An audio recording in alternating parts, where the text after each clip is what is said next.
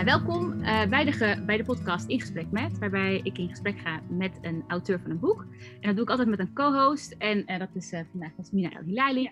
En we gaan in gesprek met Warda El Kadouri over haar boek Dominantie. welkom Warda. Dankjewel. Voor de mensen die daar wil jij je even voorstellen? Zeker. mijn naam is Warda El Kadouri. Ik ben uh, van opleiding uh, literatuurwetenschapper. Ik ben daar ook in gepromoveerd. Um, mijn expertise is eigenlijk Duitse literatuur. En um, ik ben nu al twee jaar uh, aan de slag als journalist. op dit moment bij de Groene Amsterdammer. En ja, ik heb vorig jaar een, mijn eerste boek geschreven, een essay in boekvorm. Uh, dat is het boek wat jullie voor jullie hebben liggen, Dominantie, waarom we denken wat we denken.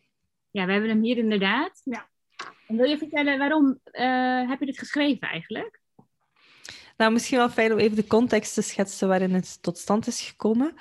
Um, een paar maanden voor ik het boek schreef, werd ik uitgenodigd uh, om curator te zijn van een lezingenreeks. Aan, uh, en die lezingenreeks is um, aan de Universiteit van Gent. Dat is mijn alma mater.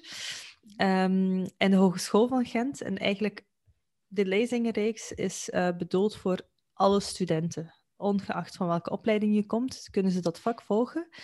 Um, en ze vroeg mij om de lezingenreeks te cureren en een algemeen thema te bedenken en na te denken over sprekers enzovoort. En toen kwam ik dus al redelijk snel uit bij uh, dominantie als hoofdthema.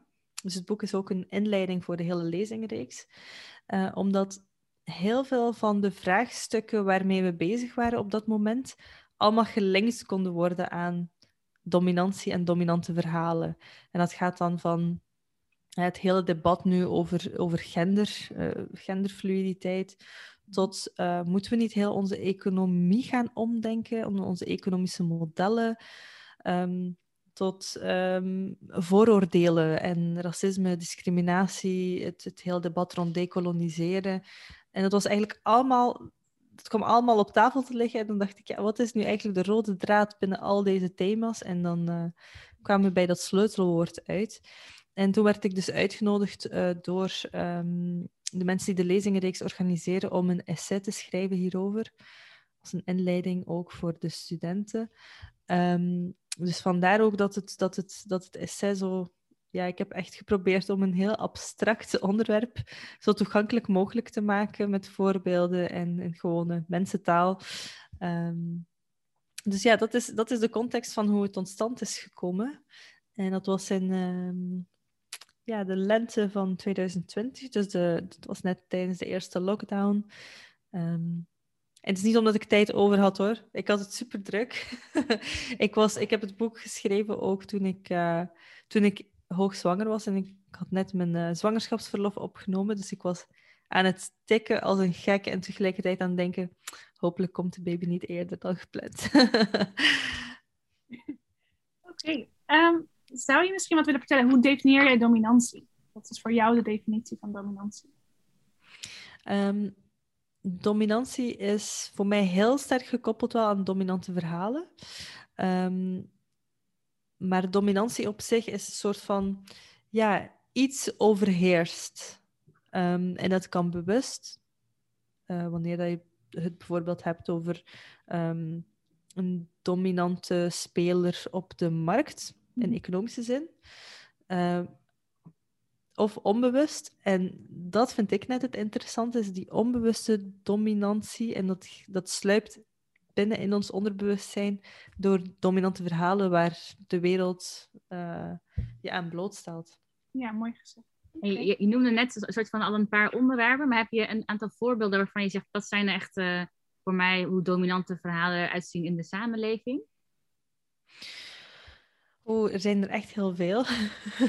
en dat kan gaan van um, stereotypes. Dat zijn, dat, dat, is, dat zijn dominante verhalen waar iedereen zich heel goed bewust van is dat dat een dominant verhaal is. Dus dat is um, een, een, een, een beeld wat heerst over een bepaalde groep of een bepaalde persoon. Uh, en dat beeld is niet per se verkeerd, maar het is het enige beeld wat, wat, wat echt overheerst uh, en waar we naar verwijzen. Um, En dan heel concreet, ehm, ja, de manier waarop we bijvoorbeeld denken over, um, over man-vrouw verhouding. Um, en het feminisme probeert daar tegen, tegen te strijden. Uh, de manier waarop we kijken naar etnisch-culturele minderheden. Dus dat is dan gekoppeld aan vooroordelen. Dat, is, dat zijn stereotypes in een, de negatieve context. Um, dat gaat ook over de manier waarop we kijken naar werk. Wat, wat zegt de wer werkethiek uh, op dit moment ons? En dat is, je hoort het al, ook heel contextafhankelijk. Het gaat over het hier en het nu. Want het dominante verhaal over wat werkethiek is uh, in de 21ste eeuw in Nederland is niet hetzelfde als wat werkethiek is in, uh, in de jaren 60 in Nederland of nu in, aan de andere kant van de wereld. Eh, wat ik interessant vond in je boek, uh, en iets waar ik zelf nog nooit over had nagedacht, um, was over het schoonheidsideaal, wat echt heel vaak voorbij komt op Instagram. Uh, bijvoorbeeld, mm -hmm. Wat eigenlijk ook een dominant verhaal is. Ja. Daar had ik eigenlijk nooit over nagedacht. Zo. Ja. ja, en dat is natuurlijk, kijk, dat is ook veranderlijk. Hè? In, de, in, in tijd. Um, ik kan me heel goed herinneren toen ik als uh, tiener opgroeide, dat voor het vrouwelijk schoonheidsideaal, want dat is natuurlijk waar we het meest op gefocust zijn, dat zegt dus ook al veel over man-vrouw verhouding. Maar um, ik herinner me nog dat het toen het schoonheidsideaal was dat je heel, heel mager en slank moest zijn en vooral blond was heel was een schoonheidsideaal. En ik heb zo het gevoel dat nu, twintig jaar later, dat dat, dat, dat al veranderd is. als je kijkt naar uh, de, de Kardashians, die een soort van nieuw ideaal hebben gelanceerd via sociale media, um, dan gaat het toch weer over curvy en uh, um, een beetje licht getint zijn en uh, grote ogen en ja, ook hoe perfect onze lichamen moeten zijn, onze vrouwenlichamen. Ja. Met uh, de hele intrede van, van Photoshop en ja, dus dat, dat verandert ook. Ja. Daar, daar, staat eigenlijk best wel mooi op aan, zeg maar. Ook het, het verhaal van de, de, hoofddoek, de hoofddoekdragende vrouw. Het is een bepaald mm daarbij. Een, een, dominant verhaal wat overheerst. Mm -hmm. terwijl heel veel moslimvrouwen daar ageren. Maar dat beeld blijft. Ja. Hoe, hoe komt dat, denk je? Ja, precies. Dat is ook een van de voorbeelden die ik in het boek aanhaal.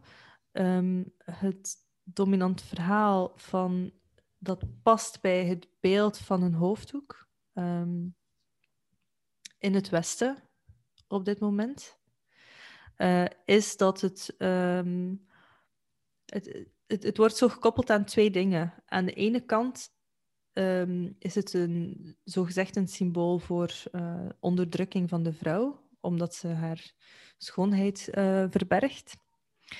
Of het is een uitdrukking van een soort van extreem orthodoxe uh, sympathieën. Mhm. Ik zeg het maar, ik zeg maar hoe, het klinkt echt zo, zo absurd als ik dat zo luid op zeg. Maar dat is wel wat, wat wordt gedacht. Um, en dan zijn er een heleboel uh, vrouwen die, en ook echt georganiseerde uh, belangengroepen um, die daartegen in proberen te gaan. Van nee, dat, dat klopt gewoon niet. Um, en dat, dat, dat, dat verhaal landt niet helemaal. Uh, dus je hebt een soort van, ja, de, de, de main narrative, hè, de, het dominante verhaal, en dan een counter narrative, een tegenverhaal. En soms slaagt het tegenverhaal erin om het dominante verhaal te verdringen.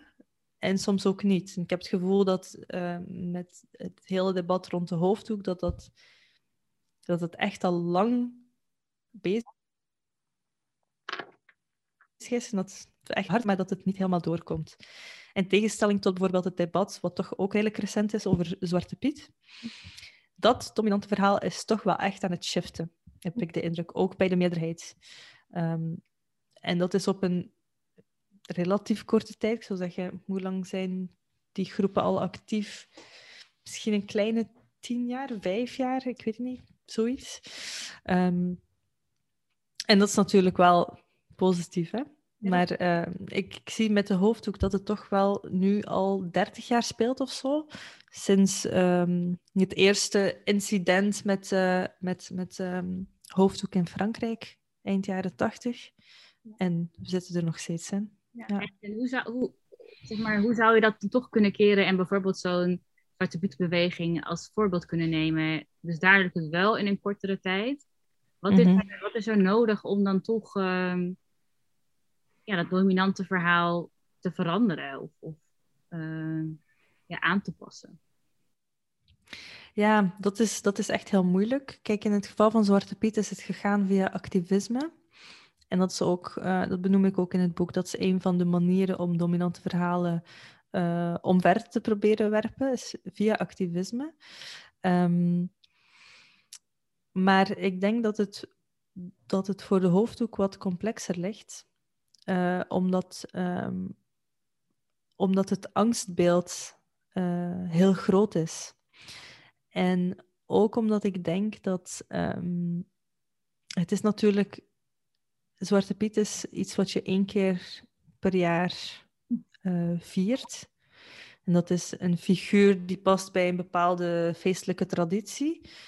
Terwijl hoofddoek, ja, dan heb je het over, over echt elk, elke uh, kernvraag van wat, wat wil je zijn als samenleving. Dat gaat over grondrechten, dat gaat over uh, religie, dat gaat over het debat rond secularisering, dat gaat over ook participatie. Hè? Vrouwen die worden tegengehouden om te participeren. Terwijl dat net hetgeen is wat al 50 jaar wordt geroepen om succesvol te integreren. Dus dat is, het is een, een veel, de schaal is veel groter, dus dat heeft dat ook veel meer tijd nodig, helaas. En, ja, en ik dacht wel van, er is nu een nieuwe generatie aan het opgroeien, uh, die dus nog wel steeds die dominante verhaal ziet, uh, nou, voornamelijk eigenlijk uh, via media. Um, wat is het effect van het breken van die minder dominante verhalen, um, bijvoorbeeld op op bepaalde, ja, toch wel belangrijke plekken. Wat doet dat met, met, met jeugd of misschien ook wel met, met onze generatie? Mm -hmm. Ik denk, ik weet niet hoe, hoe oud jullie zijn, maar ik denk, ik, ik ben echt zo nog zo'n typische millennial. Dus mijn generatie is echt de generatie die um, net ik bedoel, ik kan me nog levendig een tijd herinneren zonder sociale media. Ja, Al ben als tiener opgegroeid zonder sociale media. Ja, jullie ook. Ja. Dat um, zijn, denk ik. Ik denk alleen dat wat we hadden was MSN en Hives begon een beetje op te komen, volgens mij. Ja, ja, precies. Ja. Um, dus ik denk toen, toen wij sociale media ontdekten en dat ook gingen inzetten, dat onze generatie, ja, de millennials zijn zo de typische generatie van we willen de wereld uh, een betere plek maken en hier, neem alles van mij, al mijn energie, al mijn tijd, al mijn skills, zolang de wereld maar beter wordt. Dus ik denk dat we dat, dat sociale media ook echt op die manier zijn gaan inzetten.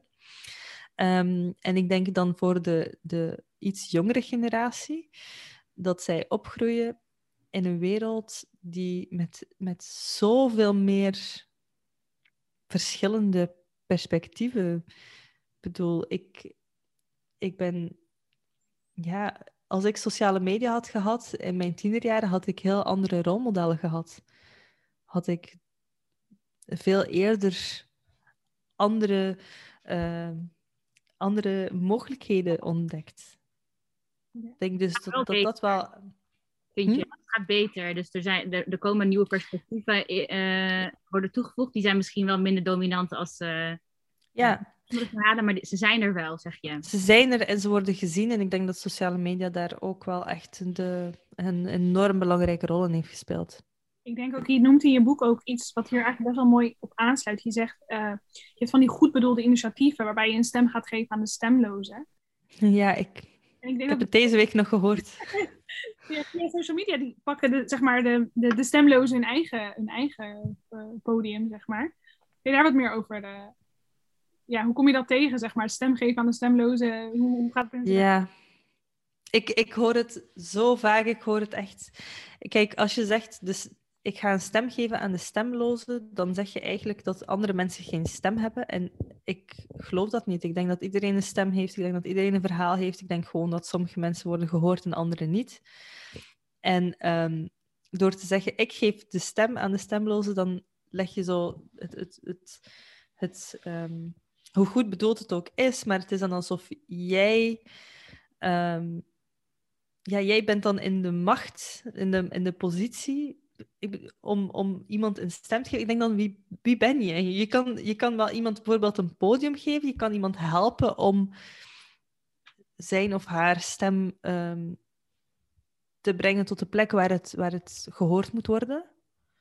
Um, maar ik hoor het vooral bij, ja, ik hoor het heel vaak bij, bij heel, mensen die zichzelf heel progressief vinden. En bijvoorbeeld bij NGO's of in de sociale sector of in de culturele sector. Dan uh, is het allemaal heel goed bedoeld, maar eh, er zit daar ook een, een denkwijze achter. Hè? Dat je iemand echt, iemand die, ja, iemand moet helpen die zo hulpeloos is dat, dat je denkt dat hij geen stem heeft. Ja. Ik vind dat gek. Ja.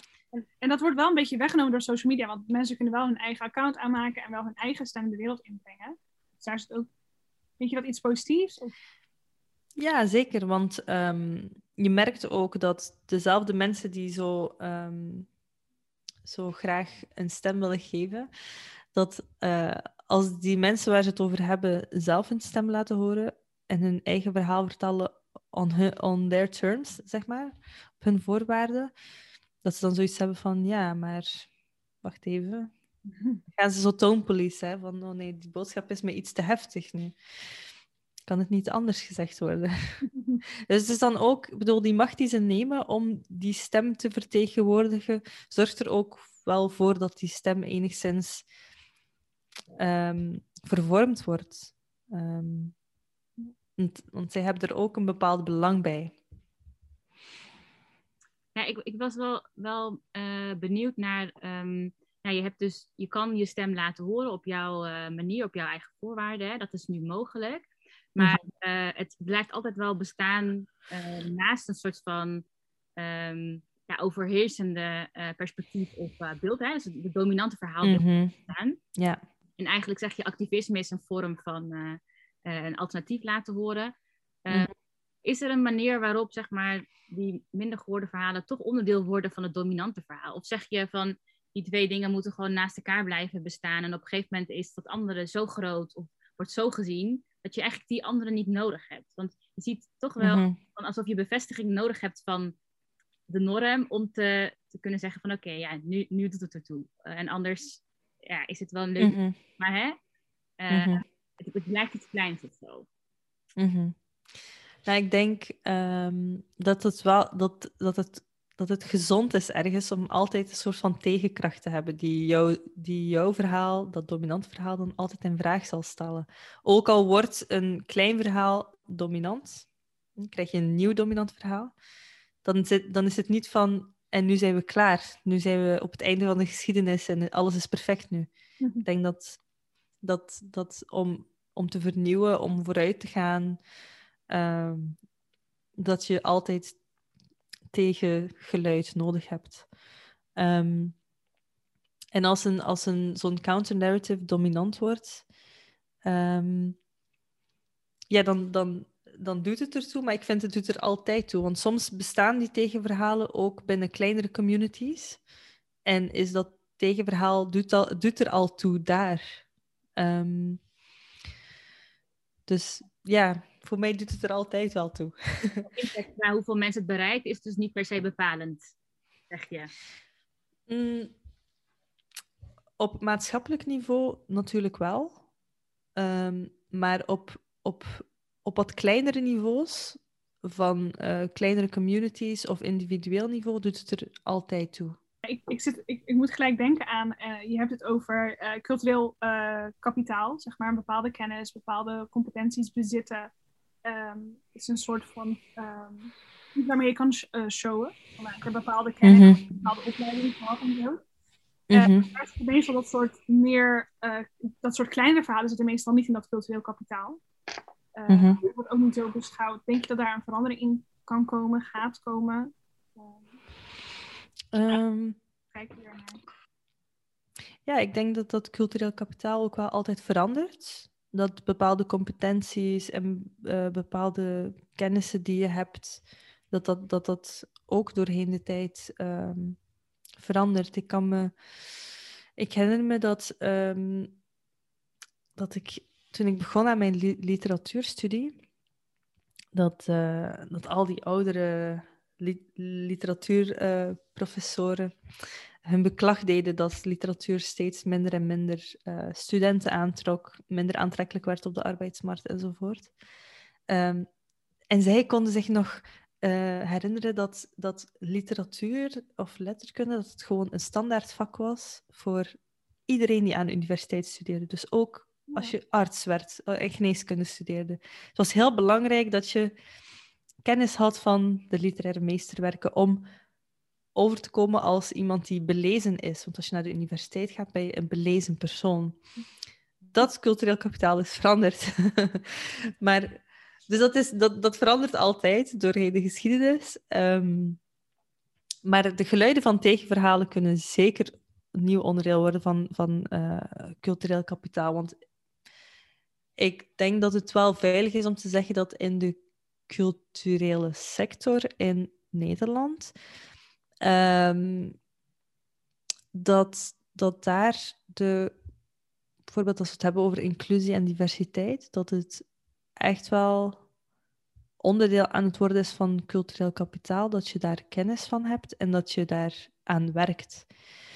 Ik denk dat er weinig spelers zijn vandaag de dag nog die zich daar niet helemaal bewust van zijn of daar nog niet mee begonnen zijn om daar iets aan te doen. Dat ze heel goed wel weten dat het uh, witte elitaire instellingen zijn. En dat is dus dat, dat is het begin van een nieuw soort cultureel kapitaal, die echt wel vanuit een tegenverhaal is gekomen. Ja, en als, als we daarop doorgaan, um, um, je hebt het ook in je boek over uitdagers van de macht. Hè? Dus stel je voor, je hebt, je hebt een tegenverhaal, je wilt een bepaalde uh, stereotype of vooroordeel wil je ontkrachten en je eigen verhaal vertellen. Hoe kun je opbotsen tegen toch wel misschien grote culturele instellingen of grote dominante verhalen? Wat is er nodig, denk je? Vooral als je misschien minder privileges hebt um, ja. ander, om uh, toch het tegenverhaal een, een, een podium te geven. Mm -hmm. Dat is echt dat is heel moeilijk en dat vraagt ook best wel veel offers van iemand, individueel of van een, van een groep. Uh, want je zal daar enorm veel tijd en energie in moeten stoppen. En dat is tijd en energie die je niet meer kan stoppen in andere dingen in je leven. Um, maar ik denk, uh, ik denk wat, wat, wat ik, ik ga nu even voor, voor mezelf spreken.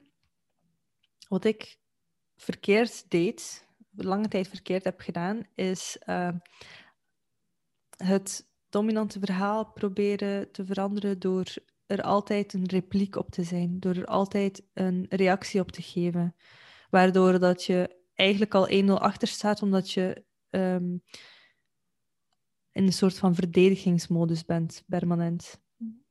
En wat ik, wat ik nu wil proberen te doen, is veel meer gewoon vanuit eigen creatie, mijn eigen ding doen.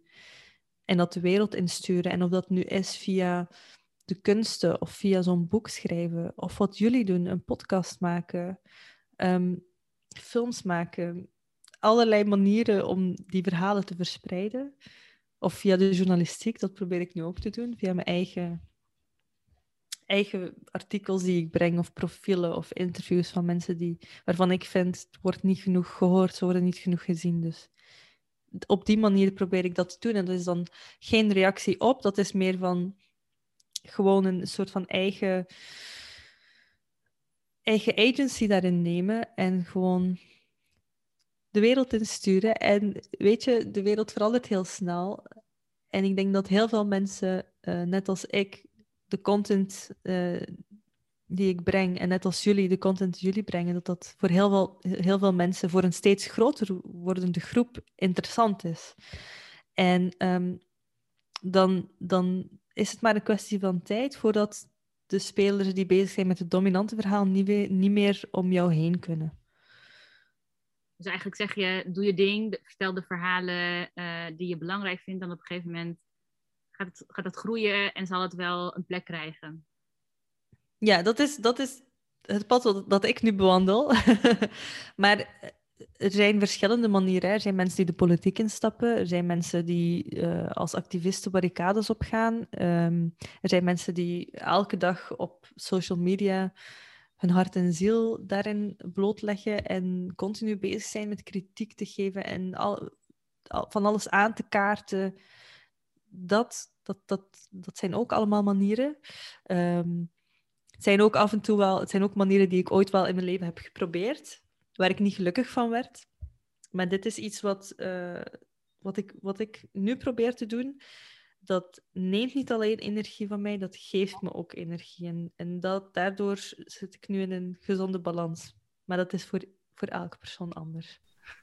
Dat is eigenlijk niet, niet per se ageren, maar gewoon er zijn. Uh, en dat ja. Genoeg. Ja. Wel inzetten voor hetgeen wat, wat jij denk ik goed kan. Ja. Voor de ene mm juist dat schrijven. Uh, Ik heb daar niet zoveel mee. Of kan dat niet zo goed. ik heb mijn eigen talenten om, om een bepaald verhaal te vertellen, denk ik. Uh, en als je dat talent gewoon inzet om... Om het te vertellen, ja. Ja. ja ik heb het gezegd. Om, om niet per se altijd een reactie te hoeven geven op... Um, want dat is in elk geval... Ja, dan ben je toch weer in gesprek met die dominante groep. Of een dominant verhaal. Ja, precies. Er is zo'n heel mooi citaat van uh, Toni Morrison uh, daarover. En ik heb dat ook een paar jaar geleden voor het eerst gelezen. En ik denk dat dat het, het zaadje in mij heeft geplant om op die manier uh, te gaan leven. Omdat ik ken het niet woordelijk, maar ze zei iets in de zin van um, dat de functie van racisme is om je af te leiden van het leven, van het echte werk dat je doet. Omdat je continu aan het reageren bent, dat je continu aan het bewijzen bent dat je ook, maar, eh, dat je ook een mens bent, dat je ook bestaansrecht hebt. En wat als je dat nu eens niet meer zou doen? Als je gewoon je eigen ding zou doen. Het is super verleidelijk om te reageren. Die hele wereld komt op je af. Je wordt continu gevoed met allerlei dingen. Je hebt ja. haast of je hebt... Uh... Het is menselijk. Dus ik, ik vind het zelf ook wel ingewikkeld van hoe reageer je niet op, op dingen die gebeuren. En soms... en soms... moet je reageren hoor. Ja. Of soms word je echt zeg maar uh, bijna het mes op je keel gegooid om toch te reageren. Want in een kleinere situatie, inderdaad op je of uh, weet ik veel, in de supermarkt, dat, dat, je toch het gevoel hebt van oh, als ik nu niet reageer, dan is het ja, dan, dan verlogen ik mezelf. Mm -hmm.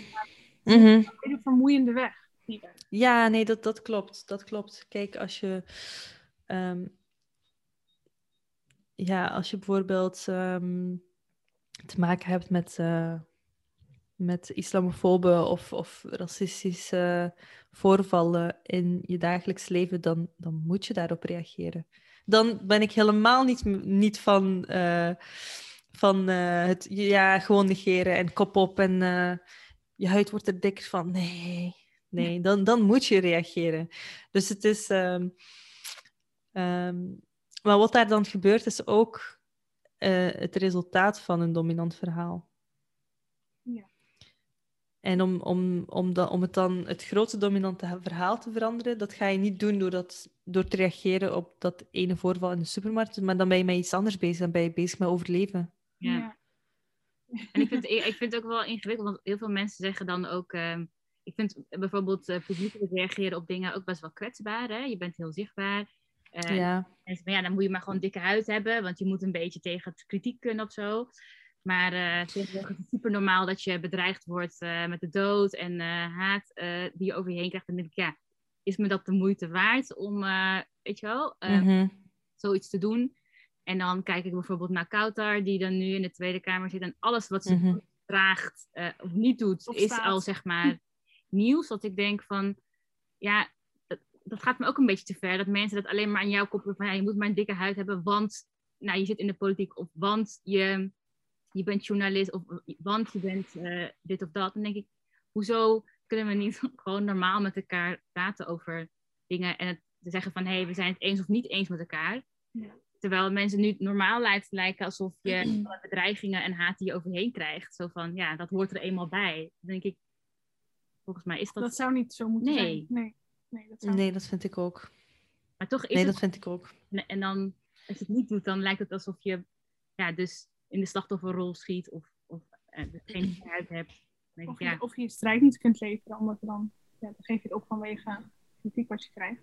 Nou, ja, kijk ik bijvoorbeeld weg op naar een Stefana Simons en denk ik, zij uh, um, ja, gaat gewoon door. Ondanks ja. alles wat, wat... En zij krijgt best wel heftige dingen over zich heen. Ja, dat niet. Ja. Dat is weggelegd, denk ik. Nee, klopt. En ik heb enorm veel bewondering voor, voor allebei de vrouwen die je, die je noemde. Ik, ik ken Kouter best wel goed. En ik heb Sylvana Simons um, een paar keer gesproken um, voor een groot reportageprofiel uh, wat ik samen met, met een collega had geschreven voor de Groene Amsterdammer. Dus ik heb haar ook zo van dichtbij meegemaakt en ook de, de kracht gevoeld die van haar uitstraalt en ook gesprek met haar gehad over wat ze allemaal meemaakt. En dat is gewoon het offer wat ze brengen, vind ik best groot. Persoonlijk dan. Uh, de impact die ze hebben is gigantisch. Ik bedoel, zij zijn echt voor mij wel de, de twee personen in de Tweede Kamer die um, ja, het dominante verhaal over vrouwen van kleur op hun kop zetten. Um, maar ik vind het wel tragisch dat dat, dat, dat zoveel van ze moet vragen. Het ja. zegt ook heel veel over wat voor samenleving we zijn en ook de, de enorme weerstand die er is voor een ander geluid. Um, want weet je wat het is? Dat, dat schrijf ik ook van dominante verhalen zijn er omdat ze ons een soort van rust geven. Of toch heel veel mensen rust geven, omdat het, ja, het is nu eenmaal zo en het is afhankelijk van, het is gebaseerd op bepaalde tradities, een bepaald ideaal waarin mensen geloven. En als je dat dan wil gaan veranderen, ja, dat, dat, dat vinden mensen moeilijk. Dat waar, dat is dan ook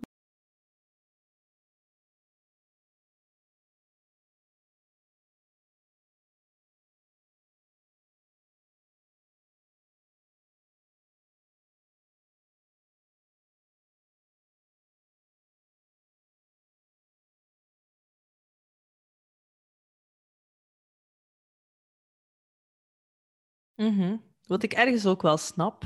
Ik zou het ook moeilijk vinden. Maar um, wat ik vaak vind in het publiek debat in Nederland is, uh, en ook in België, uh, waar ik vandaan kom, dat is um, dat die, die identiteit gebaseerd is op bepaalde waarden en idealen die ze, heel, die ze we, die wij heel graag uitdragen als land, als uh, cultuur, um, maar daar niet zo consistent in zijn. Um, dat, vind ik, dat vind ik heel lastig. Als je, als je vraagt aan, um, aan vooral rechtspopulisten van wat zijn nu die als je het hebt over Nederlandse normen en waarden, Nederlandse identiteit, wat is dat dan precies? Hetzelfde voor de Vlaamse eerst, een van de eerste dingen die ze zeggen is gelijkheid man-vrouw. En dan denk ik, ja, maar wacht even. We zijn er nog lang niet, zeg. Die gelijkheid bestaat nog helemaal niet. Sterker nog, die partijen hebben vaak zelf beleidsvoorstellen die helemaal tegen die gelijkheid man-vrouw gaan. Dus dat, dat vind ik echt heel lastig. Of, of het idee van we moeten alles kunnen zeggen, maar op het moment dat er dus tegengeluid is, geldt dat opeens niet meer. Als, als ja, maar het is echt bizar. Maar de mensen die altijd zeggen van we kunnen niks meer zeggen, die zeggen dingen al twintig jaar.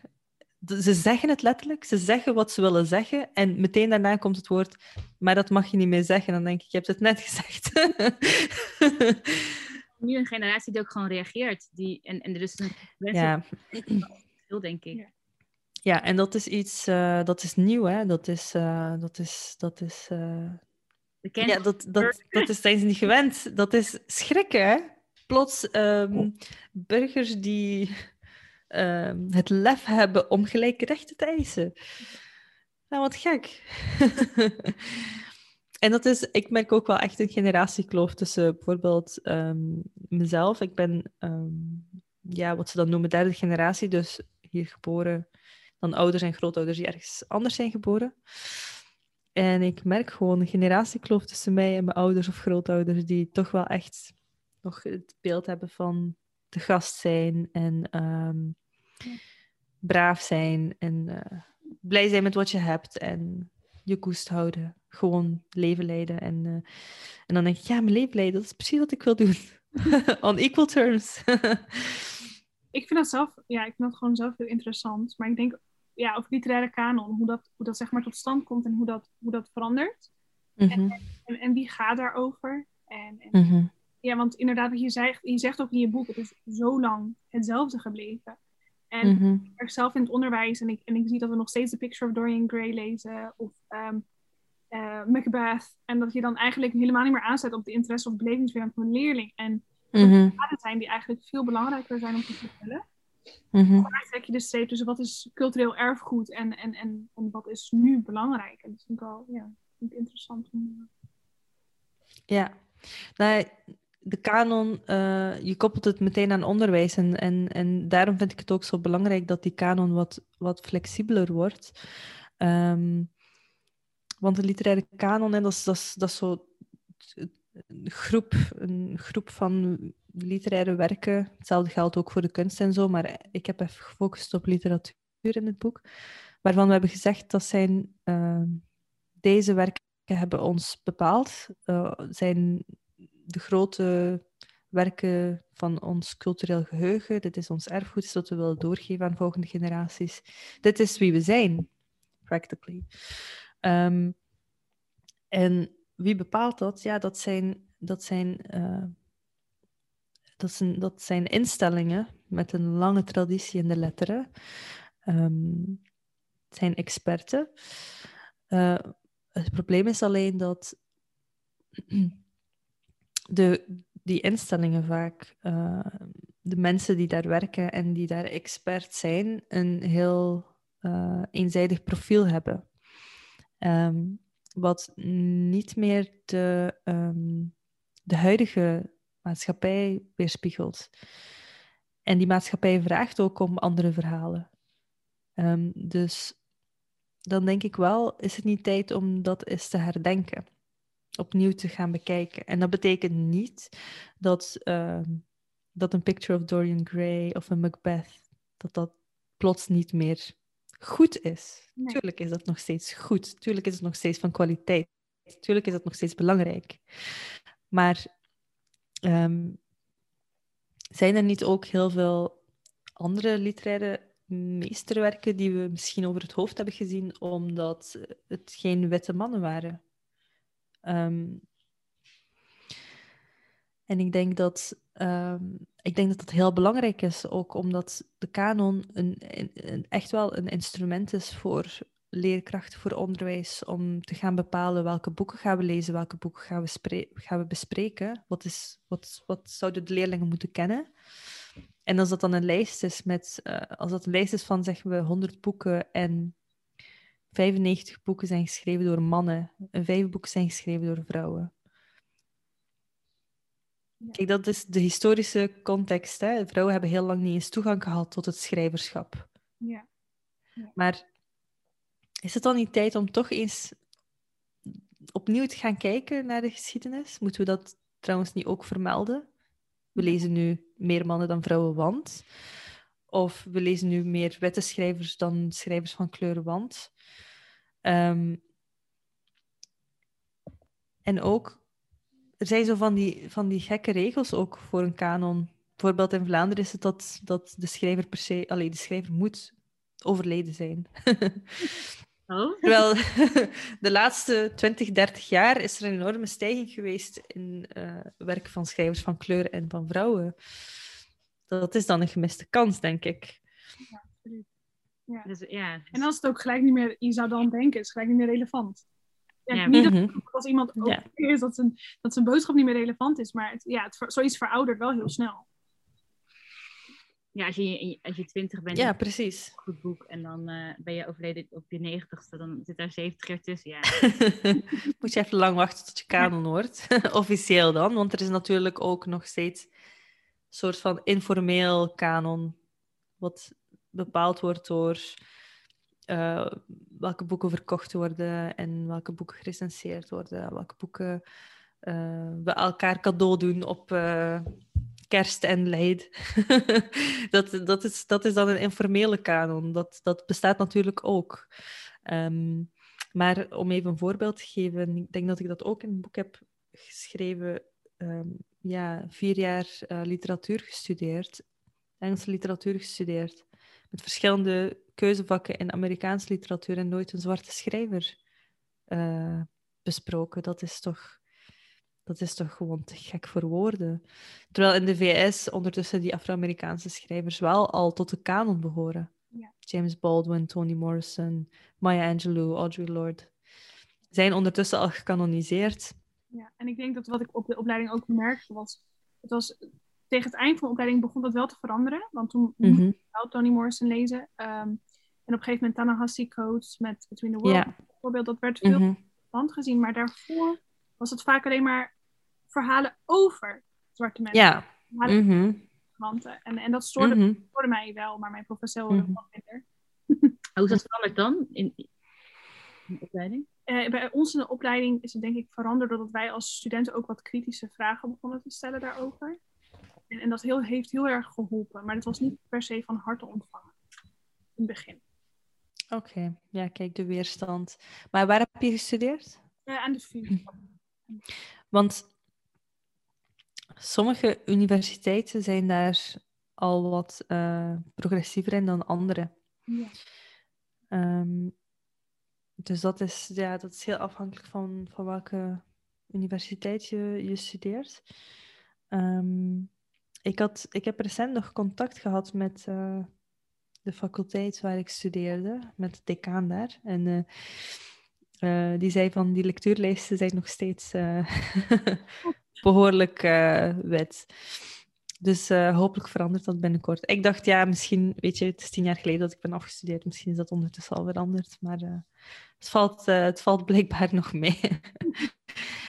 maar ook voor bijvoorbeeld Engelse literatuur, weet je. Er zijn ook heel veel schrijvers in, in um, voormalige kolonies. die gewoon in het Engels schrijven. Ja. ja. In Nigeria en India dus dat, uh, dat is natuurlijk ook gewoon onderdeel van de Engelstalige literatuur. Absoluut. Ja, je zegt dus eigenlijk van uh, er is wel verandering, maar die gaat uh, langzaam. Of je moet dus zelf een beetje agenderen waar je tegenkomt van hé, hey, ja. een perspectief. Um, als we kijken naar een beetje de toekomst, um, zijn er verhalen, nieuwe verhalen waar jij heel enthousiast van wordt? Of waar je van zegt, van die geven me echt hoop voor de toekomst? Hmm. Um, even nadenken.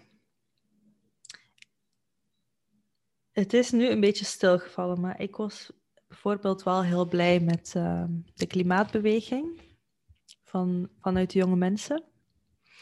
Um, ik ben heel blij met de body positivity movement, die um, ja, je lichaam omarmen zoals, zoals het is en daar de schoonheid van inzien. Dus ja, een beetje tegen dat dominante verhaal toch wel ingaan.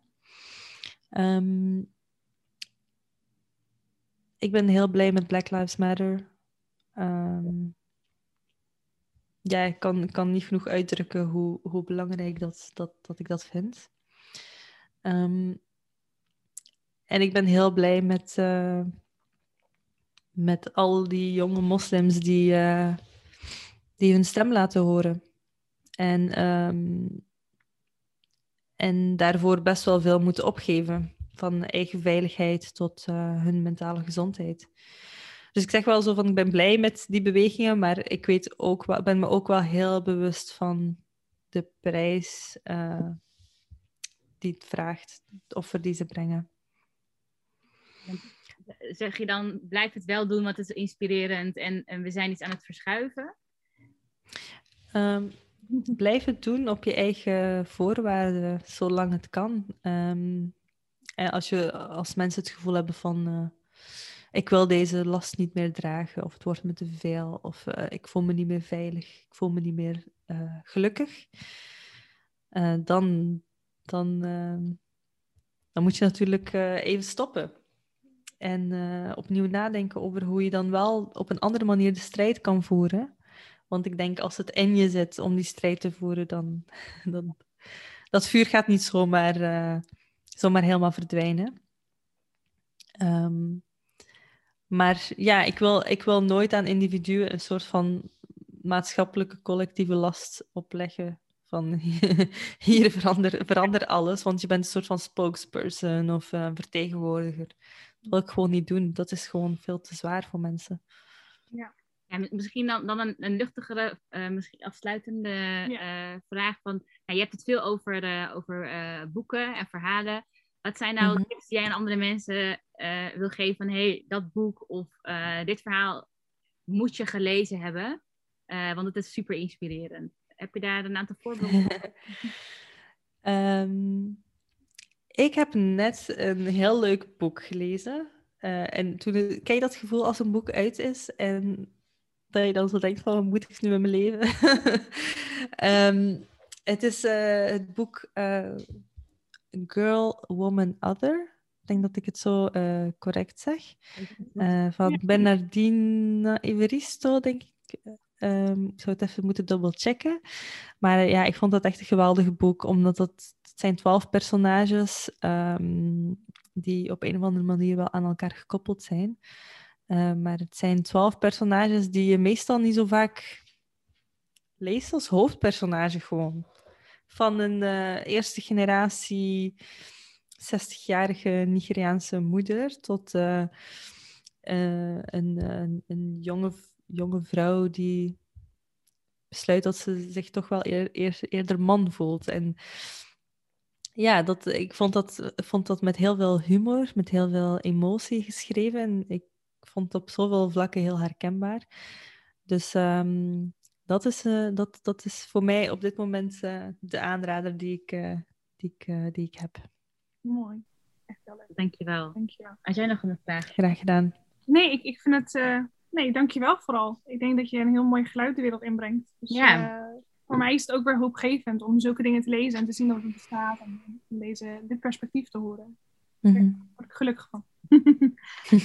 Fijn. Heb, hebben wij nog niet iets gevraagd waarvan jij zegt dat wilde ik nog wel echt uh, kwijt over, uh, over deze essay? Nou, jullie waren best wel volledig. oh ja, ik herinner me wel nog een vraag die jullie hadden doorgestuurd, die ik um, in het boek had besproken. Dat ging over activisme en privileges. Ja. Ik zeg ergens, ja, ik zeg ergens dat, dat je, om activistisch te zijn je ook bepaalde privileges nodig hebt. En dat komt gewoon doordat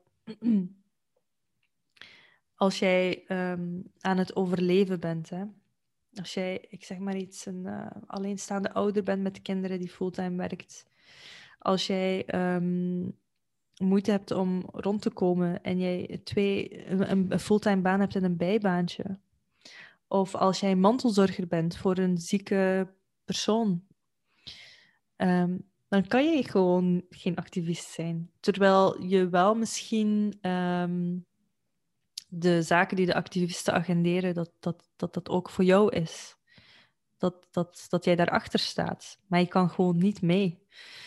Act activist zijn. Dat, dat, daar heb je misschien dan geen tijd of geen energie voor. Of niet het cultureel kapitaal. En mensen die laaggeletterd zijn bijvoorbeeld, die geen toegang hebben tot bepaalde informatie. Um, ja, dat zijn toch allemaal, allemaal dingen die mensen ervan kunnen weerhouden om, uh, om de straat op te gaan. En ik denk ook dat, uh, dat hebben we ook gezien met Black Lives Matter beweging. Als jij als zwarte persoon demonstreert, dan ben je meer in gevaar dan als je als witte persoon demonstreert. Ja. Je wordt sneller als gevaarlijk gezien. Dus dat is gewoon, dat is gewoon de realiteit. Dus uh, dat, dat is uh, het privilege wat gekoppeld kan zijn aan activisme.